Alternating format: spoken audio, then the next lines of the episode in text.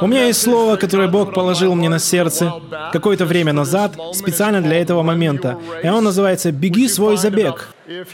И если у тебя есть с собой Библия, открой на 20 главе Евангелия от Иоанна, 20 глава. Если у тебя нет с собой Библии, то у нас есть для тебя бесплатная Библия. Это приложение, которое называется YouVersion. Скачай его прямо сейчас, открой 20 главу Евангелия от Иоанна. Как я уже говорил, название сегодняшнего послания «Беги свой забег». И я молюсь, и у меня есть особое предчувствие. Время от времени ты слышишь послание, и ты знаешь, что оно для тебя.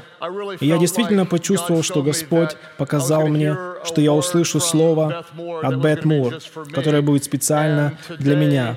И сегодня утром я был потрясен до глубины души, и я знаю, что некоторые из вас почувствовали то же самое. Это один из особых моментов, когда ты действительно слышишь то, что Бог говорит именно тебя. И я молюсь, чтобы сегодня среди вас были те, кто встретится с Богом через Его Слово. И чтобы это помогло вам освободиться от оков того, что я называю проклятием сравнивания. Проклятие сравнивания. Мне интересно, сколько из присутствующих здесь чувствуют себя несчастными от того, что сравнивают себя с кем-то другим. Например, когда Джон Грей проповедует проповедует на сцене, а после него должен выступить я, и мне вместо этого хочется повеситься. Я больше никогда не хочу проповедовать, хочу вернуться домой и устроиться работать на мойку машин. Не хочу больше этим заниматься. Вы меня понимаете? Тебе нравится твой дом до тех пор, пока твои друзья не сделают ремонт. И вот ты уже ненавидишь свой дом, так? Ты смотришь на детей в других семьях, и они такие благочестивые, такие идеальные. И ты почти уверен, что твои дети одержимы бесами. Но ты надеешься, что нет. Ты смотришь, как кто-то поклоняется на собрании, и он просто ушел в поклонение с головой, а вы по дороге на собрание церкви поругались, и ты крикнул детям «Заткнитесь! Мы будем прославлять Бога, иначе я вас прибью! Не заставляйте меня повторять!» А они в ответ «Мы будем прославлять Бога!» И ты сравниваешь себя с другими людьми и понимаешь, что ты очень и очень недоволен или очень и очень несчастлив. Я помню первый раз, когда привычка сравнивать действительно действительно стала для меня проблемой. У меня есть младшая сестра, ее зовут Лиза. Лиза на три года младше меня день в день. Мы родились в один и тот же день с разницей в три года. Я не знаю, что случилось девятью месяцами ранее. Я не знаю, что у моих родителей была за дата, может быть, годовщина или что-то еще, э, что они снова сделали ребенка в тот же день. В общем, на наш день рождения бабушка отправляла нам чек, и мы открывали наши открытки с чеком на 20 долларов. Я открывал свою открытку с чеком на 20 долларов, она открывала свою открытку с чеком на 20 долларов и доставала свой чек на 20 долларов, кричала «20 долларов!» Я открывал свой чек на 20 долларов, и я врал и говорил «100 долларов!» И она убегала в свою комнату и плакала.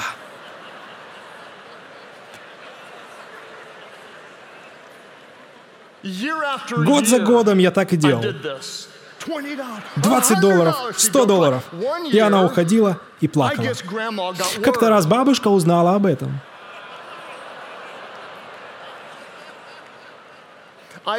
Я открыл чек на 20 долларов, и Лиза открыла свой чек на 100 долларов.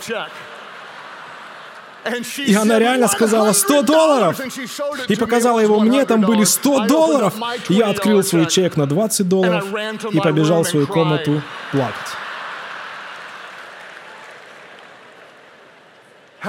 Кто из вас знает, что самый быстрый способ уничтожить что-то особенное — это сравнивать с чем-то другим? Позвольте сказать это снова. Самый быстрый способ уничтожить что-то особенное — это сравнивать его с чем-то другим. Готов поспорить, что никогда в истории человечества еще не было так просто сравнивать, чем сейчас. Ведь есть социальные сети — кто понимает, о чем я? Ты листаешь Инстаграм, твоя подруга уже второй раз в отпуске, и вот она показывает книгу, которую читает, сидя у бассейна, и демонстрирует свои ноги. Мне не нравится книга, которую она читает. Мне нравится бассейн, у которого она сидит, и ее ноги плохо выглядят. У нее даже нет педикюра. Ты смотришь на это и так подавленно себя чувствуешь, ты застрял в своем теле, а он ходит на фитнес, пока ты доедаешь вторую пачку картофельных чипсов. И у тебя тебя есть подруга, которую ты очень любишь, и она как та идеальная мама с фотографией на Pinterest. Все приготовлено дома. Все вокруг блестит. Даже дети блестят. А ты все время ходишь с хвостиком, и ты не общалась со взрослым человеком с 2009 года. Ты знаешь, как это бывает? Они кушают в шикарном ресторане, и они кушают лобстера. Ее кольцо попало в кадр с большим толстым камнем. А ты кушаешь арахисовую пасту с вареньем, и твое последнее свидание было с ведерком мороженого. И хорошая новость в том, что у пасторов нет такой проблемы. Мы сияем в темноте, мы святы сверх мер. Нас совсем не расстраивает, когда мы смотрим в Инстаграм и видим, что Hillsong открывает новую церковь в Израиле, на Бали, Сан-Франциско и на Марсе.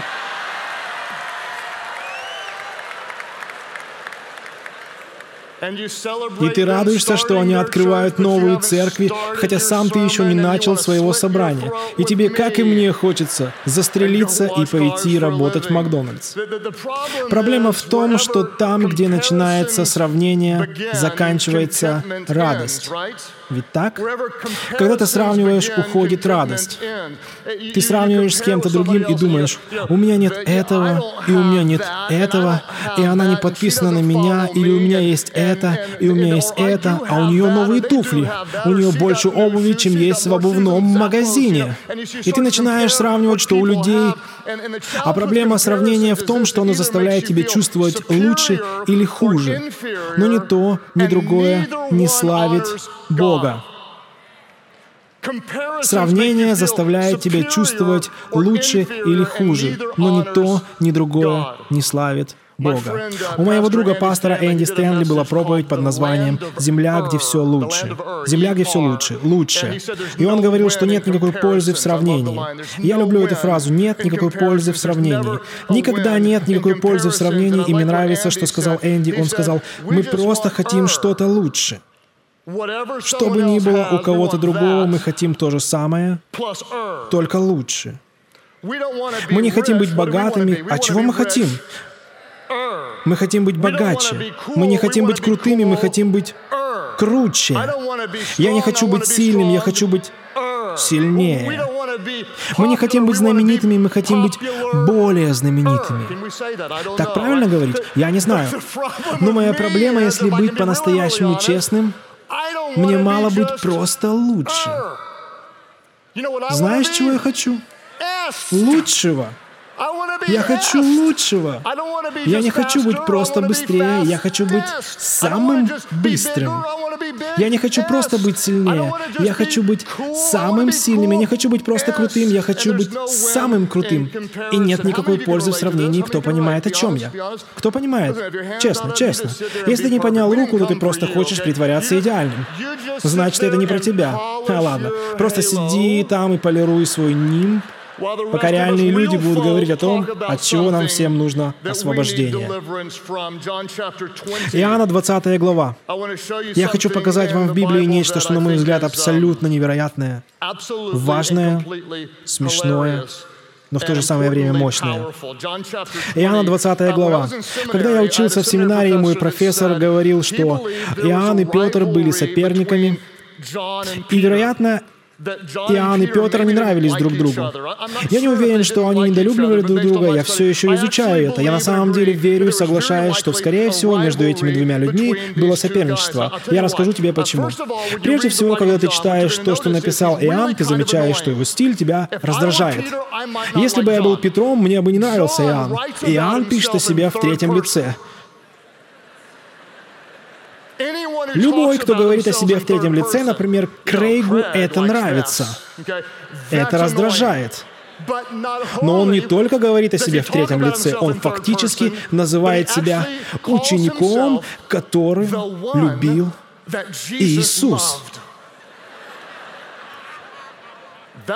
Таких парней в школе хотелось убить, да? Ученик, которого любил Иисус. Это все равно, что Моисей сказал бы, что он был самым смиренным человеком на свете, так? Может быть, вы не знали меня? Самый смиренный человек на свете. Ученики всегда пытались выяснить, кто из них лучше, кто самый лучший, кто самый великий, кого Иисус любил больше, кто будет сидеть рядом с Ним, кто тот, кого Иисус любит. Вот контекст 20 главы Евангелия от Иоанна. Ранее воскресное утро, три дня после того, как Иисус отдал свою жизнь на кресте. Мария приходит к гробнице и неожиданно понимает, вот это да, гробница пуста. Она бежит и рассказывает об этом Петру и Иоанну, и смотрите, что происходит. Пустая гробница, и вау! Мы читаем, как Иоанн описывает эту историю, и когда он описывает ее, мы видим, как он в трех разных местах показывает нам, что он обогнал Петра по пути гробницы. Гробница пуста, и ученик, которого любил Иисус, оказался быстрее в забеге на 15 метров. Итак, я просто хочу, чтобы вы это увидели, насколько это важно. Смотрите, это в Библии. Если вы не читаете Библию, то начните читать ее прямо сейчас. Слово Божье живо и действенно. Оно острее меча обоюдоострого, и еще оно веселое, хорошо? Смотрите. Иоанна 20 глава, стих 2. Итак, она, это Мария, бежит и приходит к Симону Петру и к другому ученику. И это пишет Иоанн. И как он себя называет? Помогите мне. Он говорит, которого любил Иисус. И это раздражает. И говорит им, унесли Господа от гроба и не знаем, где положили его. И вот Петр и другой ученик побежали к гробнице. Они побежали вместе. Следите, номер один. Но другой ученик обогнал Петра и прибежал к гробу первым. Смотрите, шестой стих. Вслед за ним приходит Симон Петр. Где был Симон? Симон был за ним и пошел в гробницу. Это уже второй раз он говорит об этом. Стих восьмой. Тогда и другой ученик, прежде пришедший к гробу, вошел. Я не знаю, есть ли у вас такое выражение, но в моей стране мы говорим, что Иоанн был парнем, который водил крутую тачку с огромными колесами. Возможно, вы бы так не сказали, но это значит, что у него был комплекс неполноценности, да? Здесь я хочу, чтобы вы поняли, насколько я невероятно крут. Я самый быстрый парень, потому что я пришел туда первый. Если вы дальше прочитаете Евангелие от Иоанна, вы найдете и другие забавные моменты, например, когда Иоанн описывает, как Петр отрезал ухо у Малха. Как будто Петр ничего не может сделать правильно. Вот Иисуса арестовывают, и вот Петр достает меч и хочет отрубить солдату голову. Он даже не может голову отрубить. Он отрезает ему ухо, и Иисус говорит, «Ох, Петр, Петр, где же ухо? Кто может найти ухо? Может, оно в кустах? Найдите ухо, принесите его. Сила Христа. Будь исцелен». Он возвращает ухо на место. «Не делай так больше». Иоанн как бы опять пытается задеть Петра. Потом, если вы прочитаете Иоанна 21 главу, вы увидите, что Иоанн снова как бы выставляет себя на показ. После воскресения он говорит об истории, в которой Петр сказал, пошли рыбачить. И они не поймали никакой рыбы. И какой-то парень идет вдоль берега и говорит, закиньте сеть по правую сторону лодки. И потом Иоанн говорит, это Господь. И угадайте, кто сказал его первым? Не этот парень, но тот, кого любил Иисус. Заметил его первым. Интересно, что если подумать про все это с точки зрения Петра, я могу понять Петра. В один момент он был смел, а в другой уже струсил. Петр тот, кто сказал, «Я никогда не покину тебя, я всегда буду с тобой». Но пришла маленькая девочка однажды и говорит, «Не ты ли один из тех учеников, «А, маленькая девочка, я не знаю, о чем ты говоришь». Он совершенно струсил. Три раза подряд Петр отрекается от господства Христа. И после воскресения у него происходит очень особенный момент с воскресшим Господом в Иоанна 21 главе. Если вы не знаете эту историю, в основном Иисус спрашивает, «Петр, любишь ли ты меня?» И он отвечает, «Да, люблю, да, люблю, да, люблю». И снова Иисус спрашивает, «Любишь ли ты меня?» И Петр снова, «Да, Господь, люблю». И снова Иисус спросил, и он использовал другое слово на греческом языке «агапа», что значит «ты любишь меня Божьей любовью». И Петр отвечает, «Да, Господь». И это очень сильно в стихах 20 и 22. Это диалог между Петром и Иисусом. Итак, Петр же, обратившись, видит идущего за ним ученика, которого любил Иисус. Посмотрите, у него разговор со Христом, и он призывает меня, ободряет меня. Он говорит, «Паси овец моих, паси овец моих». Это то, что я хочу для тебя, Петр, «Паси моих овец». Ты правда любишь меня? Паси моих овец. А что делает Петр? Оборачивается и смотрит на Иоанна, и Петр спрашивает Иисуса, «Господи, а что насчет него?»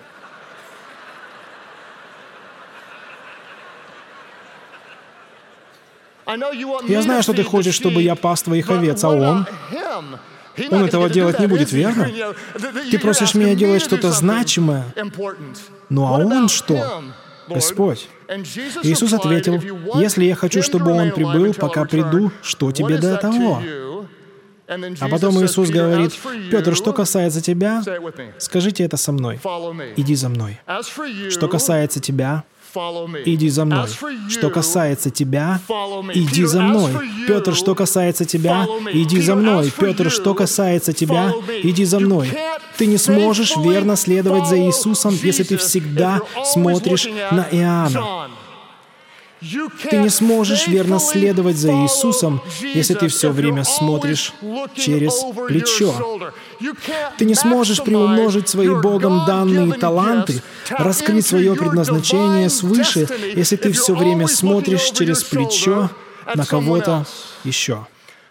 Позволь задать тебе вопрос. Почему мы так поступаем? Почему мы так поступаем?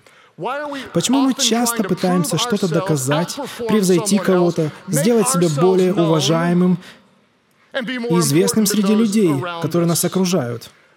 Позволь сказать, что я об этом думаю. Из-за нашей греховной природы, мне можно сказать греховный тут, да? Я знаю, что это обидное слово в наши дни, но я так скажу, потому что это то, что мы имеем.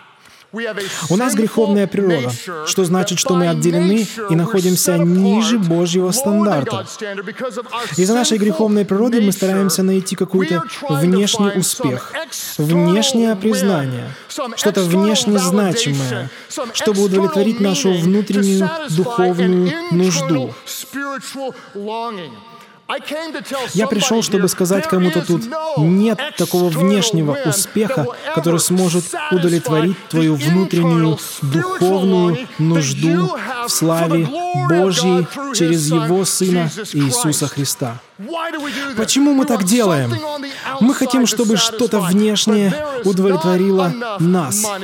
Но нет такого количества денег, нет столько последователей, нет столько внимания, нет столько лайков, нет такой популярности, нет такого успеха, нет настолько большой церкви, которые бы смогли удовлетворить внутреннюю духовную нужду, которая у нас есть.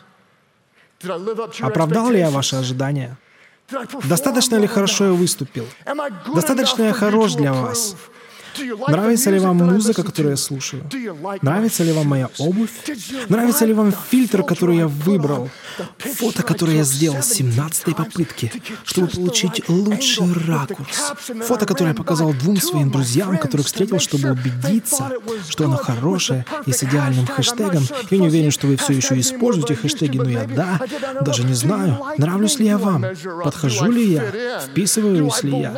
Я свой. Сочтете ли вы меня достойным.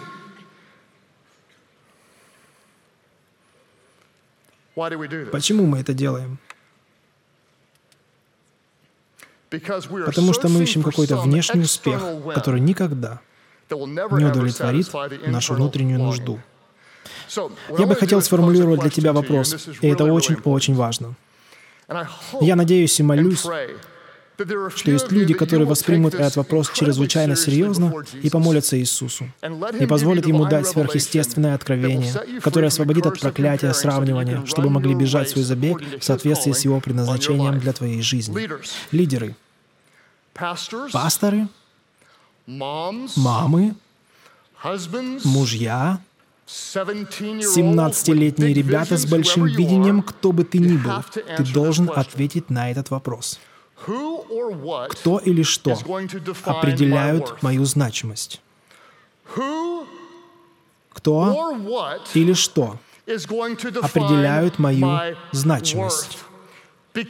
Потому что, позвольте мне сказать честно, кто-то из вас пытается заслужить одобрение Отца, которого уже нет в живых, кто-то из вас пытается заслужить одобрение матери, у которой сейчас полно своих проблем.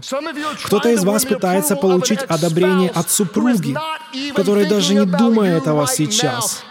Или получить одобрение от начальника, от своих детей, или от них. Кого них? Ну, от них, ты знаешь, они от кого? От них, я не знаю, от кого? От них. Кто или что определяет твою значимость? Если ты следуешь за Иисусом, но в ответе на вопрос ты называешь все, что угодно, кроме Иисуса, ты всегда будешь бежать забег, который ты никогда, никогда не выиграешь. Спасибо за беззвучные аплодисменты. Я проповедую немного лучше, чем вы реагируете, но я не отступлюсь от этого. Кто или что определяет твою значимость? Если в твоем ответе есть что-то, кроме Христа, Сына Бога Живого, то ты маленький хомяк в колесе, так и будешь в нем крутиться до конца своей жизни. Да, да, да, да, да, да, да, да, да, да, да, да, да, да. Ты никогда и никогда не выиграешь в этом забеге. Ты всегда будешь неудовлетворен, ты всегда будешь хотеть что-то большего, ты всегда будешь несчастным и никогда не узнаешь свое предназначение свыше, ради которого Бог поместил тебя на эту землю, чтобы исполнить. И вот почему автор послания к евреям сказал в 12 главе, 1-2 стих, «Посему и мы с нетерпением будем проходить предлежащее нам поприще. И у тебя есть твой путь, у тебя есть призвание, у тебя есть предназначение от нашего Отца. Будем проходить предлежащее нам поприще, взирая на Иисуса, взирая на Христа, начальника и совершителя нашей веры. Мы взираем на Иисуса, мы стремимся получить одобрение людей, но мы стремимся к нашему Спасителю. Дело в том, что когда тебя волнует то, что о тебе думают люди, ты быстро забываешь о том, что думает о тебе Бог. Позвольте сказать это снова. Когда тебя волнует то, что о тебе думают люди, ты быстро забываешь о том, что думает о тебе Бог. Но хорошая новость в том, что когда тебя волнует, что Христос Христос думает о тебе, ты очень скоро перестаешь беспокоиться о том, что думают другие люди. Я бегу свой забег, держу взгляд на Иисусе. Ты должен понять, что невозможно всем угодить. Разве ты об этом не знаешь? Невозможно всем угодить, но ты можешь угодить Богу. Ты можешь угодить Ему. Когда ты следуешь за Ним по вере, возможно угодить Богу. Беги, беги. Я участвовал в забегах в старших классах, и меня часто учили, что самый надежный способ проиграть — это делать что? Кто-нибудь знает? Что? Делай так. Никогда так не делай. Никогда так не делай. Твой взгляд на Христе, и ты бежишь изо всех сил. Я буду честным. У меня есть слабость к этому. Я какое-то время пробовал быть как Брайан Хьюстон. Я правда очень старался. Я призываю имя Иисуса. Имя Иисуса. Я даже не могу изобразить. Это как он, даже близко. Он весь такой спонтанный, забавный. А я, я, я планировал каждую свою минуту с четырех лет. Я смотрю на него и хочу быть как он. Я пробовал быть как Тиди Джейкс, и выходило еще хуже. Приготовьтесь, приготовьтесь! Приготовьтесь к чему? Белый парень, ты о чем говоришь? Я пытался походить на Джоэла Остина. Но я просто не настолько счастливый. Я просто... Я... Он такой... Я люблю этих людей, но я не призван бежать их забег. Я не призван бежать их забег. Я не призван бежать их забег. Это то, что Павел сказал, он сказал в 1 Коринфянам 9.24. «Беги, чтобы победить». Кто-нибудь повторите. «Беги, чтобы победить». Повтори еще раз. «Беги, чтобы победить». «Беги, чтобы победить». Мне так нравится. Каждый участник при подготовке к состязаниям отказывается от всего и делает это ради получения тленного венка. Смотри, но для чего мы это делаем? Для чего мы это делаем? Мы стараемся ради небесной награды. Мы не бежим ради трофея, который не вечен. Мы бежим ради небесной награды. Мне нравится этот образ. Вот что говорит Павел.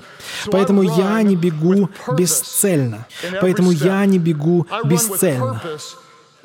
Все спортсмены упорно тренируются, но они поступают так, чтобы получить венок, который увянет, а мы, чтобы получить венок, неувядаемый. Так и я бегу не бесцельно. Что я делаю? Я делаю это с целью. Что ты делаешь? Я прославляю моего царя. Что ты делаешь? Я посвящаю свою жизнь. Что ты делаешь? Я служу ему. Что ты делаешь? Я люблю людей. Что ты делаешь? Я проповедую слово. Что ты делаешь? Я щедро жертвую. Что ты делаешь? Я превозношу его имя в хвале. Что ты делаешь? Я участвую участвую в забеге. Понимаешь ли ты, что если ты последователь Иисуса, то благодатью ты спасен через веру, и сие не от вас, Божий дар, не от дел, чтобы никто не хвалился. И ты его шедевр, сотворенный во Христе Иисусе, на добрые дела, которые Бог предназначил заранее, чтобы ты исполнил не для Петра, не для Иоанна, но для тебя. Предназначение свыше соответствует твоим дарам, твоей страсти, твоим талантам. До того, как мир был создан, Бог знал, куда поместить тебя, что Он даст тебе, чтобы ты мог прославить Его лучшим образом всем, что есть в тебе. Я бегу свой забег, я бегу свой забег, я бегу свой забег, я бегу свой забег. В нашей церкви мы говорим, мы готовы сделать все, что угодно, кроме греха, чтобы достичь людей, не знающих Христа, чтобы служить тем, кому никто не служит. Мы должны делать то, что никто не делает. Можете сказать «Аминь» на это, если хотите. Поэтому наша церковь может делать те вещи, которые раньше никто не делал. В нашей глобальной церкви онлайн собирается в два раза больше людей, чем на 26 собраниях повсеместно. Но мы делаем синхронный перевод, и сотни волонтеров на неделе служат людям по всему миру, и мы несем Евангелие туда, куда просто просто Библию принести уже небезопасно. Это то, что никогда еще не делалось в истории глобальной церкви. Мы по благословению создали приложение YouVersion Bible, и, возможно, это величайшее обновление Слова Божьего со времен первой напечатанной Библии Гутенберга. Мы скромно владеем этим и стараемся мудро управлять. Но есть подвох в том, когда ты делаешь то, что никто не делает. Дело в том, что ты не можешь делать то, что делают другие. Понимаете ли вы это? Чтобы пробежать свой забег, ты не можешь делать то же, что и другие делают. И в этом основная сложность для меня. Постараюсь быть искренним и надеюсь, я не утомил вас рассказами из жизни пастора.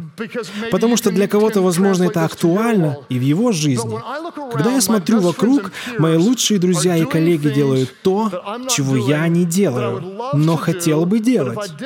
Но если бы я делал эти вещи, они бы отняли у меня ресурсы, чтобы делать те уникальные вещи, которые я призван делать.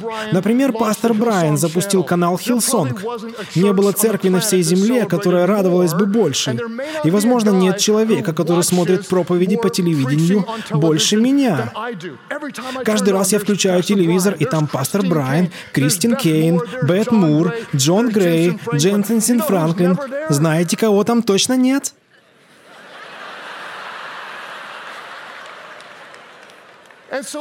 Поэтому скажу вам честно, что я делаю. Я бегу свой забег. Почему вы мне не заняться телевидением? Я бы с радостью это делал. У такого парня хорошо получается. Может, и у меня получится. Я ли тот, кого любит Иисус? А как насчет него?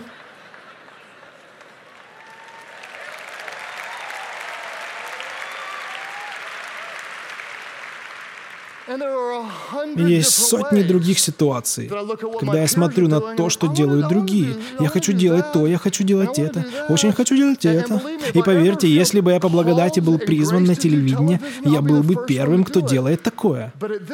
Но на данный момент я чувствую, что призван к чему-то другому.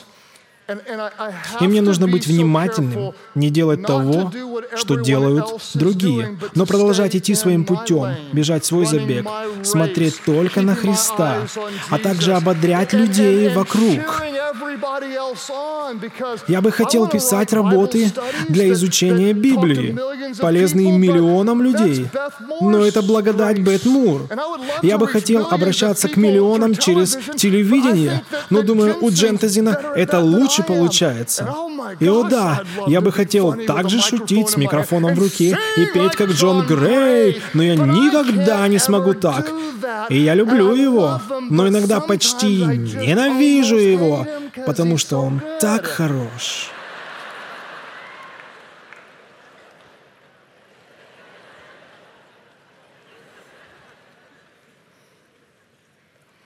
Могу я быть еще откровеннее с вами? Можно? Я могу открываться вам, потому что кто-то услышит это и получит освобождение. Позвольте сказать вам, чего хочет моя грешная плоть. Вы готовы к этому? Я хочу... Я хочу быть значимым. Спасибо за заботу.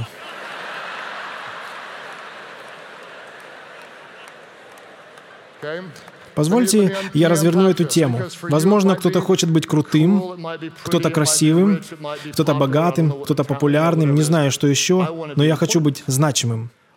Хочу, чтобы говорили, без этого парня Никуда. Он круто делает свое дело, крутой лидер и все такое. Этот парень очень значим. Вот чего хочет моя грешная плоть. Но я хочу, чтобы вы поняли следующее. Бог не призвал меня быть значимым. Он призвал меня быть верным. Бог не призвал тебя быть значимым. Он призвал тебя быть верным. Мой Бог не призвал тебя делать то, что делают другие. Мой Бог призвал тебя бежать твой забег и быть верным. И теперь смотри, когда ты верен, угадай что? Ты делаешь значимые вещи для Бога. Что-то вроде этого. Когда ты ищешь сначала Царства Божьего и праведности Его, то Он дает тебе все остальное, потому что наш Бог не призывает нас быть значимыми, но делать имя Иисуса значимым. Когда мы верны, когда мы делаем то, что приносит славу Ему. Позволь рассказать тебе о моем призвании. Это мое призвание. Ты определяешь свое. Кто или что определяет твою значимость? Кто или что определяет твой успех? Мое призвание простое. Это строить церковь, снаряжая лидеров и коллекционируя ручки. Повторю еще раз. Строить церковь, снаряжая лидеров и коллекционируя ручки. Я всем сердцем верю, что поместная церковь — это надежда мира. Я верю, что мы не ходим в церковь, мы являемся церковью. Я не верю, что мы просто духовные потребители, но мы духовные строители. И церковь существует не для нас, но мы и есть церковь, и мы здесь для мира. Я верю, что перемены в жизни происходят, когда люди основательно насаждены в поместной церкви. Я верю в миссии гуманитарной помощи в мире, но также верю, что это должно начинаться в церкви. И если Иисус строил церковь, тогда хочу строить то, что Иисус хочет строить. Я люблю поместные церкви. Я люблю снаряжать лидеров. Мы не нанимаем работников, мы готовим лидеров, потому что работники делают хорошие вещи, но лидеры изменяют мир. Я верю, что когда лидер меняется к лучшему, все вокруг меняется. И долгое время я принижал роль пастора. Ну, пастор — это просто пастор, это не лидер. Хорошо, Иисус, Он пастор, Он спаситель, Он Сын Божий, Он самый великий лидер из всех. И если у Него это получается, я следую за Ним, тогда я справлюсь. Я буду поднимать людей. Это часть моего ДНК, это мое призвание, это то, как я смотрю на вещи, это внутри меня. И еще я коллекционирую ручки. Я коллекционирую ручки. Это ручка. В 2006 году один лидер прислал мне эту ручку с моим именем, датой 2006 года и запиской. «Поздравляю, пастор, ты любишь свою церковь, любишь свою невесту, любишь своего Спасителя, был уверен в своей жене, был отличным папой, не был замешан в скандалах, посвятил год служению Богу. И я подумал, прикольно, дорогая ручка. Я не очень люблю ручки, но это довольно дорогая. Это довольно приятно. И я отложил ее. Через год, в 2007 Поздравляю. Был верен никаких скандалов, любил невесту, построил свою церковь. 2008. В 2012 году я спросил этого человека, скольким людям ты отправляешь такое? Он ответил, ну, в 2006 я выбрал самых авторитетных пасторов в стране и стал отправлять им ручки. Их было 50. Но теперь, к сожалению, я узнал, что список сильно сократился потому что многие не сохранили верность, либо перегорели, либо не выдержали, либо утратили чистоту. И вот тогда меня осенило. Это мой вызов. У меня самая красивая жена на свете, и знаешь, я буду любить ее так, как Христос любит церковь. У меня дома шесть детей, и они изменят мир. Шесть стрел, которые я выстрелю из лука в этот мир во славу Божью, и они будут служить, и Иисус сделает для Его Царства больше, чем они могут себе представить. Это мой забег. Какой твой? Позволь, я кое-что скажу тебе. Никакое количество успеха, никакое количество успеха не заполнит пустоту. Нет какой-то внешней победы, нет победы в сравнении.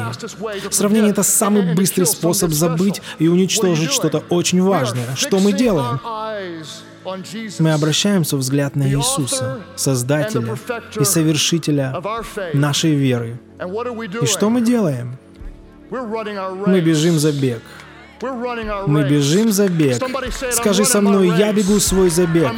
Я бегу свой забег. Скажи вслух, я бегу свой забег. Я бегу свой забег. К этому меня призвал Бог. Я уникально создан для этого. Я отдаю свою жизнь. Я отвергаю свою плоть. Я служу другим людям во имя Иисуса. Я щедро отдаю. Я не хочу оставлять свою веру на месте. Я хочу следовать с этой верой туда, куда Господь Господь Иисус поведет меня. И моя сила исходит от того же Духа, который воскресил Христа. Мой Бог сказал, что для тех, кто держит свой взгляд на награде, Он может сделать сверх меры, обильно, больше того, о чем можно попросить, подумать или даже представить. Для Его людей, которые держат свой фокус на награде, я бегу свой забег, я бегу свой забег, я следую за Спасителем. Мой взгляд на Иисусе, я перешагиваю через то, что может мне помешать. Я отбрасываю свой грех, который так легко запутывает. Я смотрю на Иисуса. Он мой Спаситель, Он мой Царь, и Он Господь всего, и Он придет опять. Он моя скала, мой Искупитель. Он тот, кто меня призывает. Мне не нужно быть значимым, потому что я служу тому, кто сам значимый. И если я верен Ему, Он поручит мне значимые дела. И когда я делаю значимое, я прославляю того, кто отдал свою жизнь за меня меня. И когда мы пробегаем свой забег, мы получим не такой приз, который утратит свою значимость со временем, но мы получим вечный приз, тогда, когда наш царь скажет «Хорошо, добрый и верный раб, беги свой забег, беги свой забег, беги свой забег». Беги, свой забег. Бог Отец, я прошу Тебя, чтобы Ты освободил сегодня кого-то, чтобы они могли стать такими, как Ты хочешь, отвергнуть самих себя. Все это не по поводу нас. Мы отдаем свои жизни. Будь прославлен через нас, Бог. Прости нас за гордость. Прости нас за эгоизм. Прости нас, Бог, за самолюбие во всех его ужасных формах. Бог, прости, что мы используем имя Твое в социальных сетях лишь для того, чтобы выглядеть хорошими, когда ты призываешь нас смиряться. Пусть Твое имя возносится. Смири нас, Господь, чтобы имя Иисуса возвеличилось. Мы поклоняемся имени, которое превыше всех имен, имени Иисуса. Возвы свой голос, возвы свое сердце и прославь единого Бога, обрати свой взгляд на Него. Беги, свой забег, беги, свой забег.